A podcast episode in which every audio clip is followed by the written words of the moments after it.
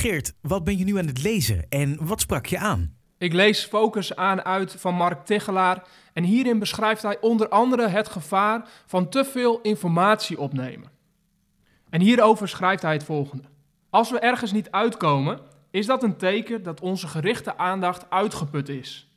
Het beste wat we dan kunnen doen is geen nieuwe informatie opnemen. Door geen nieuwe informatie op te nemen, krijgen de hersenen de ruimte om informatie te ordenen, op te ruimen en verbanden te leggen. Waarom sprak juist dit jou zo aan? Het doet me denken aan de tijd dat ik aan het backpacken was door Australië. En in die tijd had ik eh, uiteraard geld nodig om door te blijven reizen. En zo heb ik tien weken lang op een bananenplantage gewerkt. En ik kan je vertellen, dat was echt doodsaai werk. Dat was de hele dag door dezelfde taken doen. En daar werd je op een duur helemaal gek van.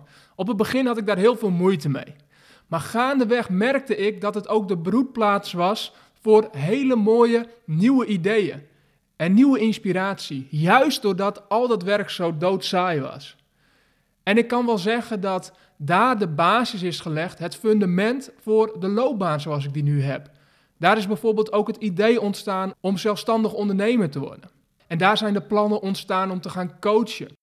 En daar zag ik heel erg goed voor me wat ik precies wilde.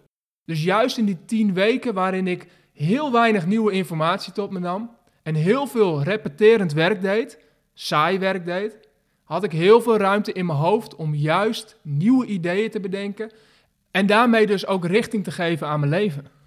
Deze tien weken op een bananenplantage is voor mij alweer bijna tien jaar geleden. En moet je kijken hoeveel vruchten ik daar nog steeds van pluk.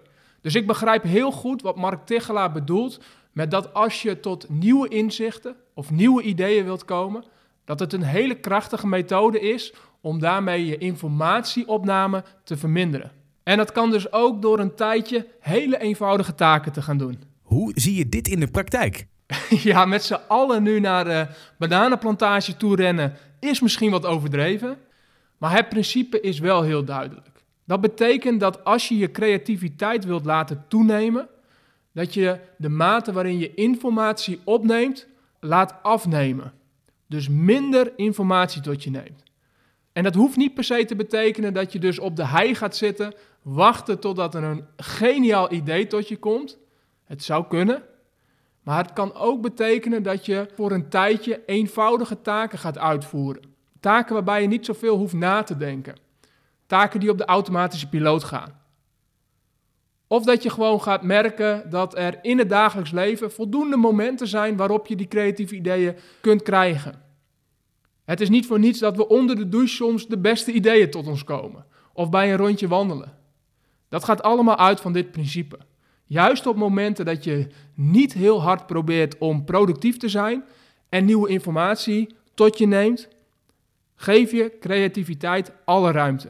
En kun je dus tot die nieuwe ideeën en die nieuwe inzichten komen. Oké, helder. Bedankt voor het delen. Ja, graag gedaan. Jij bedankt voor het luisteren. En als we het dan toch hebben over delen, dan wil ik je nog het volgende vragen.